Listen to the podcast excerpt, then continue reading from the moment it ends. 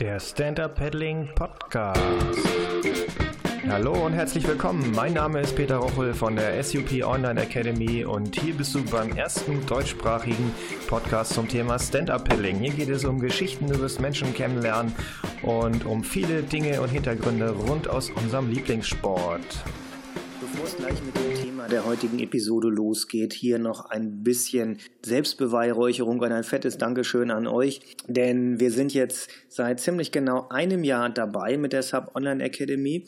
Wir haben über zweieinhalb Jahre lang hart daran gearbeitet, das vorzubereiten. Ein Jahr lang sind wir am Start, das heißt, seit einem Jahr gibt es den Mitgliederbereich, in dem ihr euch mit Infos und Videotutorials und Material versorgen könnt zum Thema Sub-Fahrtechnik, Sub-Material und Sub-Sicherheit und äh, kompletten Kurssystemen damit drin.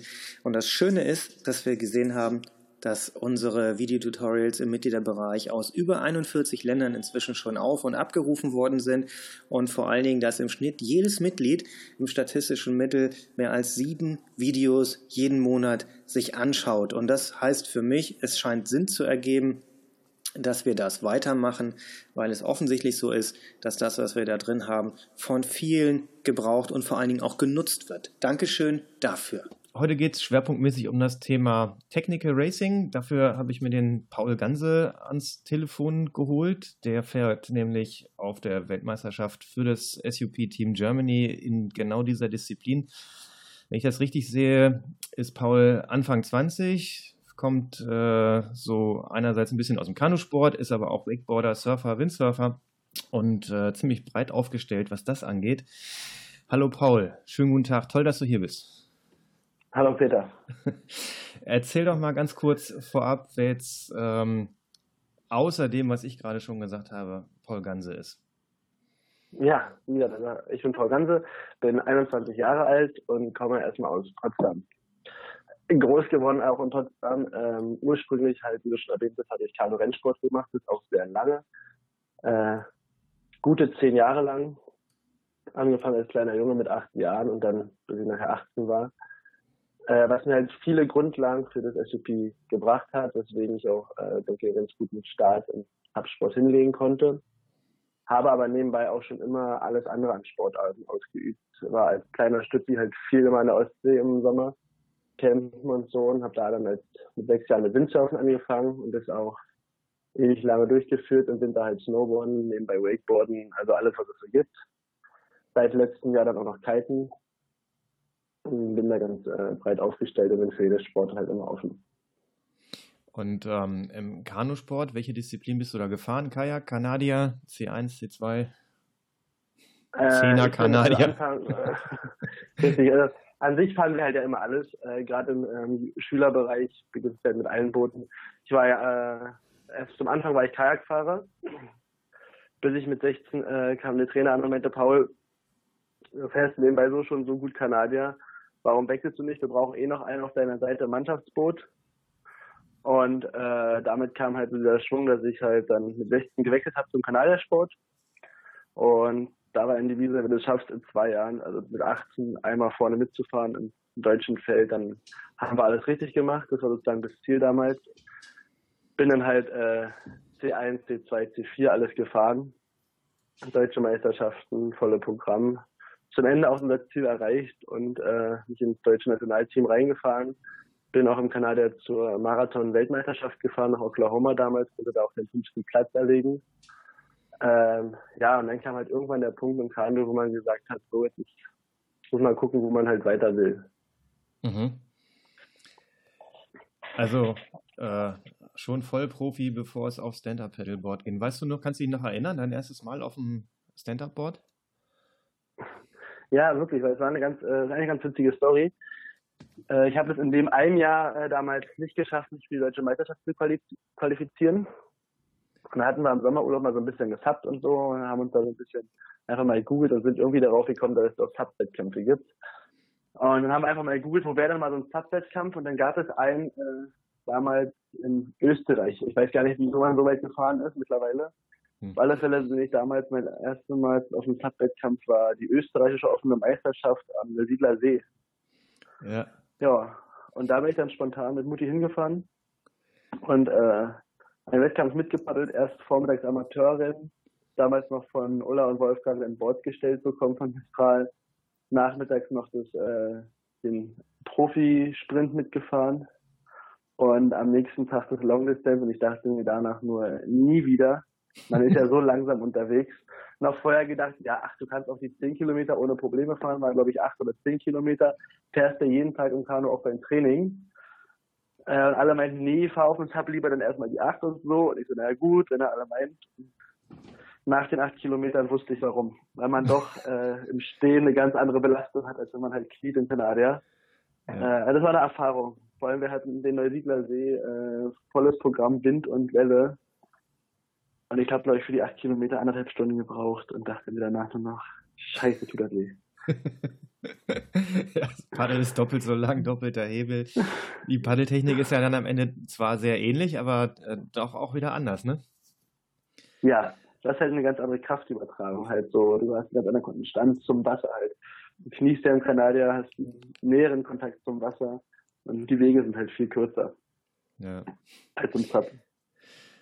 Würdest du dich inzwischen als äh, Stand-Up-Paddle-Profi bezeichnen, im Sinne von, kannst du davon leben? Kann das überhaupt jemand in Deutschland? Oder können das mehrere und du gehörst sogar dazu? Äh, ich glaube, das Sub-Profi ist halt schwer. Also man kann sagen, dass wir ein paar Leute haben in äh, Deutschland, die sagen, die in diesen Profi-Aspekt reingehen. Das ist ja auch mein Ziel zu sagen, so, ich bin Sub-Profi. Äh, aber dass wir davon leben können, glaube ich, das hat noch keiner von uns geschafft, weil dafür ist einfach noch äh, allgemein der Markt in Deutschland zu klein. Und auch wenn ich äh, ein paar von den Jungs spreche, die von woanders herkommen, international, ähm, bezeichnen wir uns alle irgendwo als Sub-Profis, weil wir halt unseren Fokus auf Sub gerichtet haben und da so weit, nach, so weit wie möglich nach vorne kommen wollen und da natürlich auch alles für diesen Sport eigentlich opfern. Aber ich glaube, die einzigen Jungs, die wirklich davon leben, sind Connor und Busi. Äh, alle anderen müssen halt gucken, wie man trotzdem noch über die Runden kommt mit ein paar Jobs nebenbei. Ja. Ist das ein Unterschied zum Kanusport oder ist das ungefähr vergleichbar? Also was jetzt, nee, dieses, was jetzt die Einnahmenseite an, äh, angeht, jetzt als äh, in Anführungszeichen Profisportler.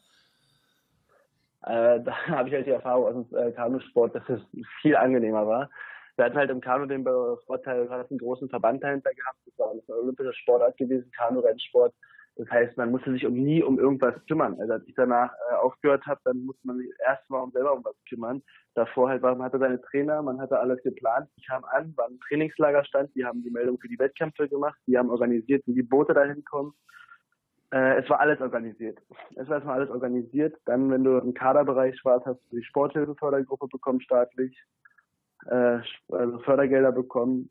Und sobald man mit dem Abitur oder mit der Ausbildung fertig ist, wird man ja in Deutschland auch staatlich gefördert, was halt den weiteren Werdegang angeht. Also man kann jetzt zur Bundeswehr, Bundespolizei oder Feuerwehr gehen. Mhm. Wird dann sozusagen fürs Trainieren finanziert, also als Sportsoldat äh, macht man halt dann nur noch Sport und wird dafür bezahlt und ja. ausreichend in Deutschland. Und beim Stand-Up-Paddling ist man immer noch Einzelkämpfer aktuell. Oder eher Einzelkämpfer Richtig. auf jeden Fall. Ja. Richtig. Also auch wenn wir zwar kleine Trainingsgruppen und Teams schon so ein bisschen aufgebaut haben, trotzdem müssen wir halt alle selber gucken, wie kommen wir zum Wettkampf, wie kriegen wir unser Material hin, wie melde ich mich, wo fahre ich hin, was mache ich, Trainingslagertechnik, wie kann man sich da, da gibt es ja auch noch wenig, dass man sagt, okay, man äh, trifft sich jetzt als Team irgendwie vorher irgendwo und trainiert gemeinsam, das muss man ja auch alle zur Zeit noch sehr selbst ja, selbst managen. Ja.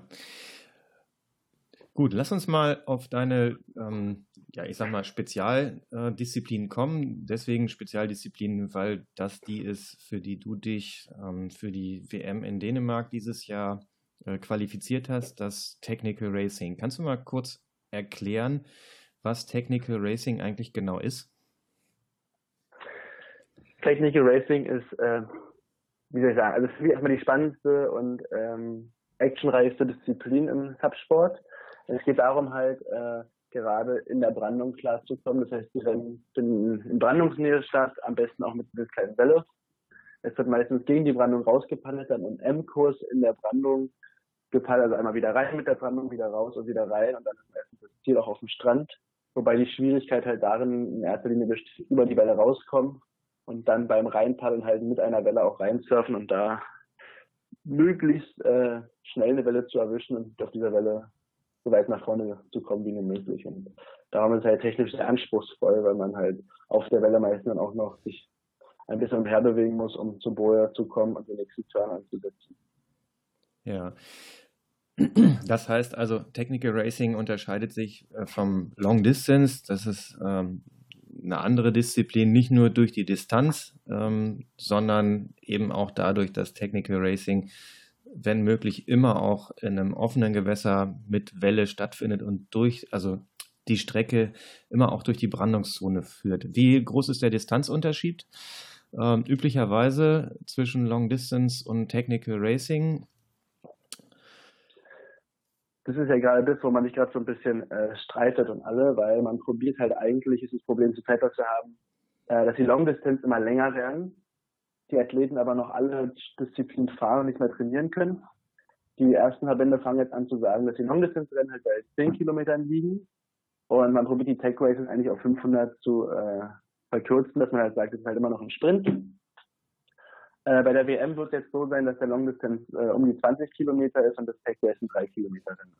Also man hat schon immer noch einen Unterschied zu dem Rennen, dass eine wirklich eine Kurzdistanz bleibt und Long Distance halt wirklich Long Distance ist. Was es halt für die Athleten nur sehr schwer macht, weil 20 Kilometer bedeutet halt für uns wieder Überdistanztraining und es geht dann in den Marathonbereich. Wie machst du das für dich? Also trainierst du, versuchst du noch bei beidem einigermaßen fit zu sein oder wirst du auf ähm, eine Kurzdistanz eher Technik gehen? Äh, ist zurzeit halt noch schwerer, weil man halt noch alles eigentlich fahren muss. Mhm. Äh, ich probiere halt so diese, diese Standardlänge, diese 10 Kilometer ist wirklich eine Länge, wo man sagt, die kann man trainieren und erfolgreich mitfahren äh, und trotzdem noch im Sprint schnell sein. Also alles, was um die 10 Kilometer ist, trainiere ich auch noch weiter, weil das einfach für mich die Grundlagen, Grundlagentraining ist. Und äh, darüber hinaus wird es dann halt kritisch, aber das ist alles noch, dass man das noch mit abfahren kann, solange wir jetzt nicht sagen, die Tech Race gehen auf 200 Meter. Und ja für die WM jetzt speziell habe ich mir jetzt vorgenommen, mich halt die nächsten Wochen jetzt nur noch aufs Tech Race zu konzentrieren. Das heißt, diesen 3 Kilometer Radius, der wird jetzt ähm, an trainiert und man trainiert halt ein bisschen drüber, aber ich werde jetzt nichts mehr die nächsten Wochen auf 20 Kilometer Basis oder so fahren. Wird alles jetzt verkürzt auf dieses eine Rennen jetzt. Ja. ja. Ähm, du kommst selbst aus Potsdam, wenn ich das richtig sehe. Ähm, wo es denn da Brandung? Wie machst du das? ja, das ist das äh, einzige Problem. Obwohl wir im Sommer ganz viel Glück haben. Wir haben äh, starken Motorbootverkehr bei uns hier auf den Seen. Und äh, wenn man einen guten Sonntag erwischt und zur richtigen Zeit rausgeht, das heißt entweder, wenn alle Motorboote gerade aus dem Hafen auf die Seen losfahren und alle Gas gehen, oder abends, wenn sie wieder reinkommen, dann hat man da schon ein paar gute Wellen. Äh, nee, aber wie gesagt, also richtig Welle haben wir nicht. Für mich in erster Linie, in erster Linie ist zu Hause trainieren, den Körper fit bekommen und äh, schnell genug erstmal die Paddelkraft zu bekommen. Und alles andere wird dann äh, woanders trainiert. Aus diesem Grund war ich ja im Winter auch äh, für sechs Monate in Kapstadt. Ja. Was halt viel gebracht hat, gerade was äh, das Training in der Brandung und im Downwinding äh, bringt, weil man halt wirklich mal gemerkt hat, wenn man eine längere Zeit in den Wellen ist und draußen ist, dann hat man erst einen Effekt, das wie beim Surfen, wenn man halt jedes Jahr zwei Wochen Surfurlaub macht, dann hat man eine Woche, dann ist man wieder drinnen im Surfen. In der zweiten Woche verbessert man sich ein bisschen, dann ist wieder vorbei. Und so ist halt oft auch, wenn man nur für ein Wochenende zur Ostsee oder so fährt. Mhm. Aber am ersten Tag bist du drinnen, dann kommst du gut klar und dann bist du wie zwei Wochen zu Hause. Das ist halt immer ziemlich schwer, so ein Level zu halten. Darum war es halt für mich wichtig, auch ein bisschen länger da unten zu bleiben. Und die sechs Monate Kapstadt, die haben da äh, eine Menge gebracht. Das haben wir dieses Jahr auf Sylt auch gemerkt, wo wir enormste Bedingungen hatten. Also ein richtiges Technical Beach Race, weil die Wellen waren gut anderthalb Meter hoch und äh, wir hatten ordentlich zu kämpfen alle und da hat sich die Training in Südafrika echt bezahlt gemacht. Wie ähm, schätzt du so den Stand zwischen dir und deinem Teamkollegen Kai Nikolas äh, Steimer ein, der ja auch für Technical Racing an den Start geht, ähm, aber einen kleinen Standortvorteil hat, äh, aus Hamburg kommt? Ähm, wie schätzt du das ein? Wie seid ihr ungefähr gleich gut? Ist Kai ein bisschen weiter vorne oder siehst du dich da oder wer hat wo Vor- und Nachteile? Kannst du da eine Einschätzung zu abgeben? Ah, das ist immer schwer zu sagen. Also wir sind so unterschiedlich. Das, äh, also Kai ist sehr stark auch im Tech Race und er hat äh, mordsmäßige Beatstarts, hat er wieder an Fehmarn gezeigt, hat er einen Start hingelegt. Äh, ja, der hat uns alle nur doof dastehen lassen, äh, aber es ist immer schwer zu sagen. In Sylt hatte ich die Nase vorn, jetzt eher das halt darauf an, wie ist jeder fit, wie hat er davor gehabt, die Zeit zum Trainieren. Äh, also ich würde da jetzt keinen von uns irgendwie äh, mehr oder weniger nach vorne setzen. Das ist äh, von ja. Wettkampf zu Wettkampf unterschiedlich und mal schwer zu sagen. Ja. ja, ich frage auch, wie viel Zeit hat Kai jetzt halt auch mit Arbeit und Uni zu tun, mit Training und allem. Sagt er ja selber immer, immer schwer, Zeit zum Trainieren zu finden. Äh, ja, ist immer schwer zu sagen, wo, wer ist vorne, wer nicht. Ja, aber ihr seid ja beide, also sowohl Kai wie auch du, auch im Fließwasser unterwegs, das heißt ja auch im Wildwasser. Ne? Du bist dieses Jahr auf dem Kanal gut äh, gefahren, ziemlich weit vorne oder hast sogar gewonnen, ne? Ja. Ähm, wie wirkt sich das auf, äh, aus auf, ähm, also als Training ist das ein, ist das ein Vorteil, wenn man jetzt äh, auf dieses Thema Tech Racing geht und in Brandungsrevieren gut sein möchte, hilft das? Wenn man keinen direkten Zugang vor der Haustür zum Meer hat, ähm, im bewegten Fließwasser zu fahren? Oder ist das eigentlich Quatsch? Schwer zu sagen. Ich war letztes Jahr das erste Mal in Lofer auf dem, äh, auf dem Wildwasser unterwegs. War für mich sozusagen die erste Erfahrung, hat eine Menge Spaß gemacht. Dieses Jahr hatten wir halt immer Kleberg äh, die Möglichkeit, da noch einmal äh, zu paddeln es bringt äh, enormste Stabilität auf dem Brett, das denke ich schon, weil man halt wirklich von allen Seiten äh, bearbeitet wird vom äh, Wildwasser, aber man hat wieder eine andere Paddelleistung. Also du musst halt mit dem Paddel und in der Art und Weise hast du halt nicht so einen direkten geraden Sprint oder einen Start wie beim Tech Race. Äh, ich glaube schon, dass es Sicherheit bringt, aber es ist jetzt nicht das, wo ich sagen würde, ich würde jetzt ausweichen und, äh, sag ich mal, zwei Wochen lang Wildwasser trainieren, um dann im Tech Race schnell zu werden weil die ja. Strömung halt nochmal einen ganz anderen Widerstand am Paddelbrett bringt. Ja, das heißt also, man kommt eigentlich nicht drum rum, äh, wirklich auch regelmäßig an der Küste unterwegs zu sein, wenn es irgendwo im besten ja. Fall Onshore-Bedingungen oder irgendwas hat. Ne? Wobei, ja, wie ist das mit dem Wind? Onshore, Offshore, Sideshore, was besser für Tech Race? Welche Bedingungen sind angenehm, welche sind total blöd? Ah, das ist schwer zu sagen. Also ich glaube, am besten hätten wir am liebsten alle äh, eine schöne Welle und dann Offshore-Wind, sodass die Welle auch richtig schön offen und schön groß stehen bleibt, weil dann kann man die auch richtig absurfen. Äh, werden wir wahrscheinlich in diesem Jahr an Dänemark nicht haben. Ich vermute mal, das Nordsee, da werden wir eine schöne äh, Welle haben, mit, die durch den Wind produziert wird. Also nervig ist halt bloß, wenn du halt äh, Sideshore oder sowas hast. Also dann hast du den Main Swell und dazu kommt noch irgendwie so ein Sideshop rein und dann ist einfach nur äh, ein Chaos da. Also schön wäre halt ein solider Swell, gegen den man raus kann und mit dem man auch wieder schön reinsurfen kann. Alles andere macht halt die Wellen einfach nur kaputt. Ja. Wenn man jetzt mal so ähm, unser äh, deutsches Team anschaut, ähm, auch vom, vom Leistungsstand her, und ähm, ich weiß, du warst ja dieses Jahr auch bei der Eurotour mit dabei ähm, und äh, triffst dann da natürlich auch auf internationale ähm, Konkurrenz. Wie, wie ist das? Kannst du dich noch daran erinnern, wann du dein erstes internationales Rennen äh, gefahren hast und dann auf ähm, die entsprechende Konkurrenz getroffen bist? Wie, wie ist das so? Wie sind wir, wie siehst du uns als Nation im Vergleich? Also mein erstes internationales Rennen richtig war, glaube ich, damals Lost Mills sozusagen, wo halt immer alle dabei waren. Äh, international ist halt das Ding. Auch dieses Jahr bin ich ja viel international gefahren. Ich bin vier Euro-Tour-Stops in ganz Frankreich mitgefahren. Und ich muss sagen, also erstmals international was ganz anderes zu beim deutschen Rennen, was äh, die Erfahrungswerte und die Taktik im Rennen angeht. Also ich habe bei jedem Rennen mordsmäßig dazugelernt und dachte mir, oh mein Gott, warum hast du daran nicht gedacht? Es ist einfach so, unsere Rennszene in Deutschland ist halt ziemlich klein. Wir kennen uns alle untereinander, wir wissen, was wer kann. Das heißt, wir fahren dann Start raus und dann kann man vorher auf dem Blatt festschreiben, wer die vier oder fünf Leute sind, die sich vorne in der Gruppe treffen und gemeinsam paddeln. International ist es halt gar nicht so. Du fallst halt den Start raus und dann stehst du da vorne mit 20 Mann, die sich dann die weiteren äh, 10 Kilometer darum prügeln, irgendwie um ein oder zwei Plätze nach vorne zu kommen oder nach hinten. Äh, das wird viel taktischer gefahren und ja, international ist halt nochmal ein ganz anderes Ding. Vom Paddle Speed und Leistung haben wir sogar festgestellt, sind die Jungs da vorne nicht mal viel schneller, wenn man jetzt einfach mal nur die Nullbedingungen nehmen würde und mal die Geschwindigkeiten von Connor und so nimmt und mhm. sich jetzt hier bei uns auf den See stellt und die Sache paddelt, kriegt man das Tempo gepaddelt.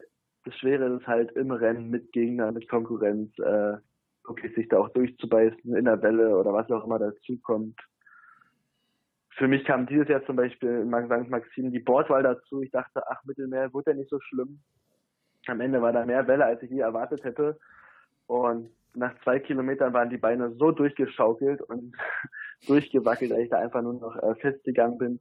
Das sind so Sachen, wo man halt lernt. Man muss halt wirklich auch lernen, das richtige Material zu wählen dann als freien Sektor. Du meinst jetzt äh, Schabolz, ne? Oder? Äh, nee, das war St. Maxim. Ach so, St. Maxim war okay. ja. äh, ordentlich. Äh, Chabois ging dieses Jahr sogar, das war also gar kein Problem, das konnte man mit dem Raceboard äh, gut bewältigen. In St. Maxim bin ich aber dann auch, auch auf dem Raceboard gegangen, aber hätte einfach den Open Ocean nehmen oder den Allwater nehmen sollen, weil es war schon mehr Welle als äh, gedacht. Dann kamen die Motorboote dazu, die aus Saint-Tropez rübergeballert kamen und dann war da ordentlich Verkehr auf dem Meer und das war für mich halt so im Nachhinein so der, der Denkanstoß. Also das heißt, deine Message äh, Stand-Up-Pedal Racing, insbesondere auch Tech Racing, ist nicht nur äh, Kraft und Ausdauer, sondern äh, also und auch äh, spezifisches Fahrkönnen, sondern ist eben auch viel Taktik und äh, gehört auch ein bisschen Kopfarbeit mit dazu. Ja, auf jeden Fall. Also äh, Taktik, Welle lesen. Gerade im Tech Race ist wahrscheinlich noch mehr Taktik als in jeder anderen Disziplin, die wir haben. wenn ich sehe, wie Kaspar letztes Jahr bei der WM da eine ganz andere Strecke gefahren ist als alle anderen, viel früher irgendwie abgefallen ist, um da eine Welle zu erwischen und sich damit den Sieg sichern konnte. Ich glaube, das war das Paradebeispiel dafür, dass er seine eigene Linie im Take Race finden muss und seine Welle finden muss für sich. Und im Ziel sieht man erst, ob es die richtige oder die falsche Linie war. Ja, okay.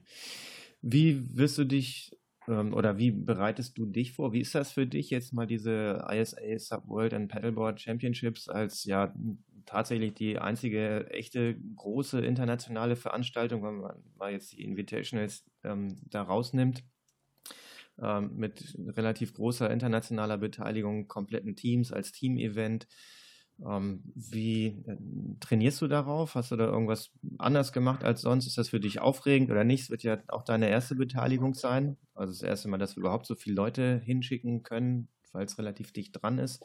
Ist das was Besonderes oder sagst du, nö, auch eh abgebrüht, alter Hase? das, das nehme ich jetzt so mit. Nee, natürlich. Also man ist nie abgebrüht. Also äh, ich stehe auch immer wieder vor jedem Wettkampf und vor jedem Rennen und äh, man ist aufgeregt am Start, weil man weiß halt nie, was passiert. Aber neben WM ist jetzt für mich auch, gerade weil es ganz gut passt, auf einer Lage als der äh, Jahresabschluss und Höhepunkt jetzt für äh, die nächsten zwei Wochen jetzt noch äh, Trainingslager hier zu Hause in Potsdam angesetzt äh, vollen Fokus auf die WM. Also Trainingsplan ist geschrieben. Und dann wird es noch eine Woche vorher nochmal nach Spitero hochgehen. Mhm. Habe da die, die Möglichkeit sozusagen, dann äh, ein paar guten Freunden äh, in Spitero zu trainieren, um da halt nochmal auf dem Meer klarzukommen. Dann werde ich nochmal eine Woche da halt in der Brandung am Strand in den Wellen üben und von da aus es dann nach Dänemark hochgehen. Und ich hoffe, dass ich dann so fit bin, dass ich halt davor nochmal mithalten kann bei den Jungs. Ja. Glaubst du, dass es dafür, ähm, dass ihr Glück braucht, um relativ weit vorne mitzufahren? Oder was wäre denn überhaupt, also was wäre für, äh, für dich ein, ein, gutes Ergebnis, über das du dich äh, freuen würdest? Und was wäre eins, wo du sagst, das würde ich so erwarten von mir und was wäre doof? Also mal von, ah, von es kann ja immer irgendwas passieren. Ne? Also du kannst ja das Board zerhacken und du, du kannst dich äh, raushauen mit unglücklichen äh, Verhakeleien im, im, am Start oder sonst irgendwie was. Aber sagen wir mal, das läuft gut, was oder das läuft einigermaßen und da gibt es jetzt kein richtiges Pech, was wo, also wie gesagt, also Glück gehört also einfach immer dazu. Zu jedem Wettkampf ist so eine kleine Prise Glück äh, braucht man immer. Äh, wie gesagt, mein Ziel ist so, wenn ich jetzt wirklich sage, ich erwische einen guten Start und ich komme da raus, äh, wären so die Top 10, das ist also das Ziel, mit dem ich nach Hause gehe und sage, ja, ich habe alles perfekt und richtig gemacht und da ist ein Weg nach vorne. Äh, so die Top 10 in äh, Dänemark wären so das Ding, wo ich sage, dann ist, dann ist es alles laufen und gut. Ist aber auch immer schwer einzuschätzen, weil wie gesagt, äh, wir kennen viele Leute gar nicht, die kommen. Mhm. Äh, viele waren gar nicht da. Äh, ich kenne zwei Jungs aus Südafrika, das Team ist ja schon online äh, wo ein paar da kommen, wo man sagt, die hat man noch nie woanders gesehen und genauso wird es aus Australien und Hawaii und Amerika kommen halt überall nochmal und auch aus Italien und Frankreich kommen Jungs, gegen die man vielleicht noch gar nicht gepaddelt ist. Die trifft man das erste Mal und es ist schwer zu sehen. Also ich probiere einfach mein Rennen zu fahren, meinen Start raus und wenn ich am Ende ins Ziel komme und sage, ey, du hast alles richtig gemacht, du hast dich ausgekotzt und ja. dann ist das Ergebnis, was man bringt. Also man kennt, sag ich mal, die Hälfte des Feldes und dann kommt nochmal die Hälfte dazu und man sagt, man hat keine Ahnung, wer die Jungs sind. Ja. Hast du einen Favoriten, was glaubst du, oder hast du eine, eine, einen Tipp, welches das, äh, oder gibt es ein Team, äh, eine Nation, von der du sagst, so, die werden auf jeden Fall ganz vorne mitfahren, jetzt mal als Nation gesehen?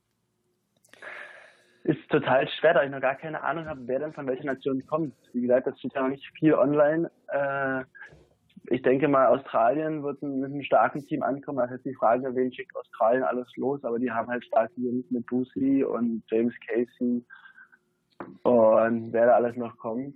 Hawaii hat ein mega Team. Amerika ist auch ganz gut aufgestellt. Ich denke also diese typischen Surfsportarten, die auch allgemein halt unsere ja. Sub-Races äh, halt anführen, die werden halt ganz vorne mit dabei sein, weil die einfach jeden Tag die Kondition haben und die Möglichkeiten haben, äh, zu trainieren. Da ist der Subsport ja auch schon ganz anders ausgebaut. Also nach Amerika oder Australien rüber gucke, äh, sogar Südafrika, als ich da war, äh, die haben alleine in Kapstadt äh, WhatsApp-Gruppen mit über 150 äh, Suppern, die sich die Wochen über schreiben, wann machen wir denn mal einen Downwinder? Ich glaube, im Racing-Bereich kriegen wir das in ganz Deutschland vielleicht zusammen. ja, kann sein.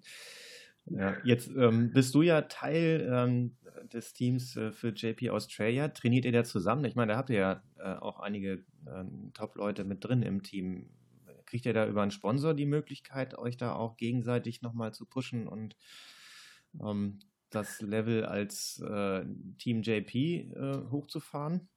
Oder seid ihr da auch eher so auf, äh, auf euch gestellt? Leider sind wir da auch so auf uns gestellt. Wir haben so ein bisschen das Glück hier in Potsdam, dass wir halt ein äh, ganz starkes Team JP in Potsdam sind mit Stevie, äh, Redo und Tommy Reppich. Äh, konnten ja auch alle drei in Fehmarn zum Beispiel aufs Podium fahren im Long Distance. Wir trainieren gemeinsam hier in Potsdam und probieren uns gegenseitig so stark zu pushen wie möglich, aber von JP kommt jetzt mit den internationalen Fahrern nichts dazu entgegen. Äh, ich vermute auch etwas schwer, weil die auch alle ihre äh, Extrapläne haben. Der Winnie ist jetzt gerade noch äh, Molokai Duao mitgefahren. Äh, also da kommt von den wenigsten Sponsoren, weil die auch von den anderen Jungs weiß, jetzt von Kai und so von Fnatic, die trainieren ja auch nicht mit der Rutschbahn und so zusammen. Ja. Ja sehr mau, was die Sponsoren geben und können. Also die Hersteller sind bitte die stärksten, die überhaupt uns ermöglichen, sag ich mal, Wettkampfsport zu betreiben. Sind die einzigen, die wirklich sagen, wir stellen euch Material und ein Reisebudget. Ja. Äh, das ist so, wo die einzigen Sponsoren, die wir eigentlich alle haben. Der eine oder andere hat da mal noch einen kleinen und da noch einen kleinen Sponsor, aber niemand hat einen zweiten Sponsor, der annähernd so viel setzt wie die großen Brands. Ja. Wie kommt man daran oder wie ist es bei dir dazu gekommen, ähm, dass du äh, einen Sponsorvertrag bekommen hast? Kannst du dich noch daran erinnern? ja, natürlich. Also ich bin halt seit damals diesen Wettkampf äh, in Österreich mitgefahren, habe da die Frau an den Wolfgang kennengelernt, die mich dann erstmal haben, Paul, sobald du mit dem Sub anfängst, unterstützen wir dich.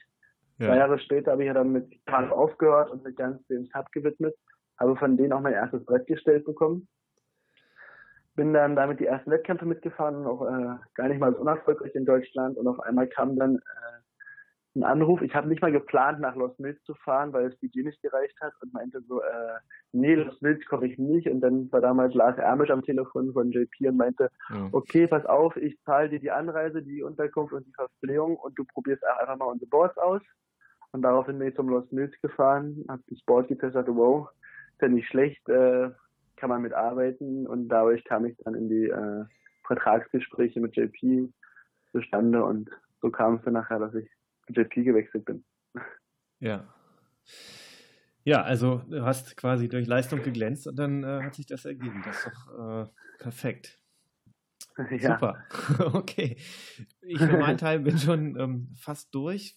Ähm, zum Abschluss noch mh, hm, hätte ich gerne noch einen Tipp von dir. Ein Reviertipp für unsere Zuhörer. Was ist dein äh, Lieblings-SUP-Revier äh, in Deutschland? Hast du überhaupt eins? Ich meine, du wohnst ja direkt vor den Türen des Paddelparadieses im Vergleich zu vielen anderen, aber vielleicht gibt es da irgendwas Spezielles.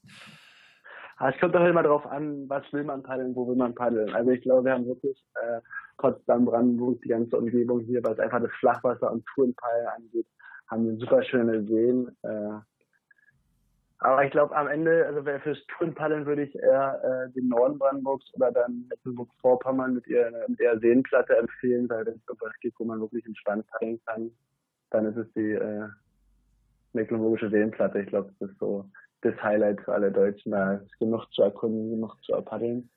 Wenn wir dann in den Surfbereich gehen, wird es zum Beispiel schwer, in Deutschland einen Tipp für ein geiles Revier zu finden. Hm. Äh, da würde ich alle nach München schicken. Das ist die einzige konstante Welle, die wir haben in Deutschland. Ja, noch, noch. Vielleicht kommen ja auch noch. ein paar. Ne? Es gibt ja so ein paar Initiativen, ja, ja. ich hoffe ja drauf. Äh, also auch mit Blick auf Hannover vielleicht, Leinewelle oder da gibt es ja noch ein paar andere. Jetzt gibt es in Österreich welche, die äh, gerade so ein Projekt vorgelegt haben, wo die ähm, quasi äh, ohne, ja, auch in einem Fluss äh, eine sich automatisch nivellierende Welle bauen wollen.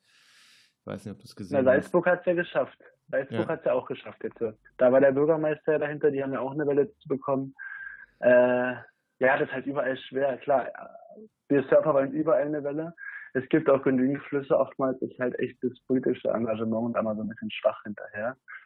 Aber wir hoffen ja alle weiter. Ja. Genau. Okay, also ihr habt es gehört, Paul sagt ab nach MacPom. Das ist äh, super. Mecklenburgische Seenplatte kann ich auch nur empfehlen. Ich war das erste Mal da 1998. Nee, wann war das denn? Das ist, nee, nee, 1992 war ich das erste Mal da. Äh, längere Tour und jetzt gerade dieses Jahr auch wieder über Pfingsten vier Tage ist total empfehlenswert. Jetzt klingelt das Telefon bei Paul. Ähm, nee, alles gut. damit sind wir auch schon durch. Ähm, vielen Dank, dass du dabei warst, Paul. Ich äh, halte dir auf jeden Fall die Daumen, selbstverständlich. Wir werden uns auf jeden Fall ähm, in Dänemark sehen, zumindest die ersten Tage. Und äh, ja, bis bald. Hau rein. Ja, danke. Schönen Tag noch. Das war's auch schon wieder für heute. Vergiss nicht noch beim Funny Subfail Contest mitzumachen. Der läuft noch bis Ende August dieses Jahres und dabei kannst du tolle äh, Sachen gewinnen, wie ein Paddel von JP zum Beispiel oder eine Boardshort von Subskin oder andere tolle Sachen. Und ja, wenn dir die Show gefallen hat, dann ähm, gib uns eine Bewertung auf iTunes, Stitcher, Soundcloud oder wo auch immer du diesen Podcast hörst. Noch besser ist eine Rezension. Da kannst du uns auch gerne reinschreiben, welche Themen oder Gäste du dir wünschst für die nächste Show.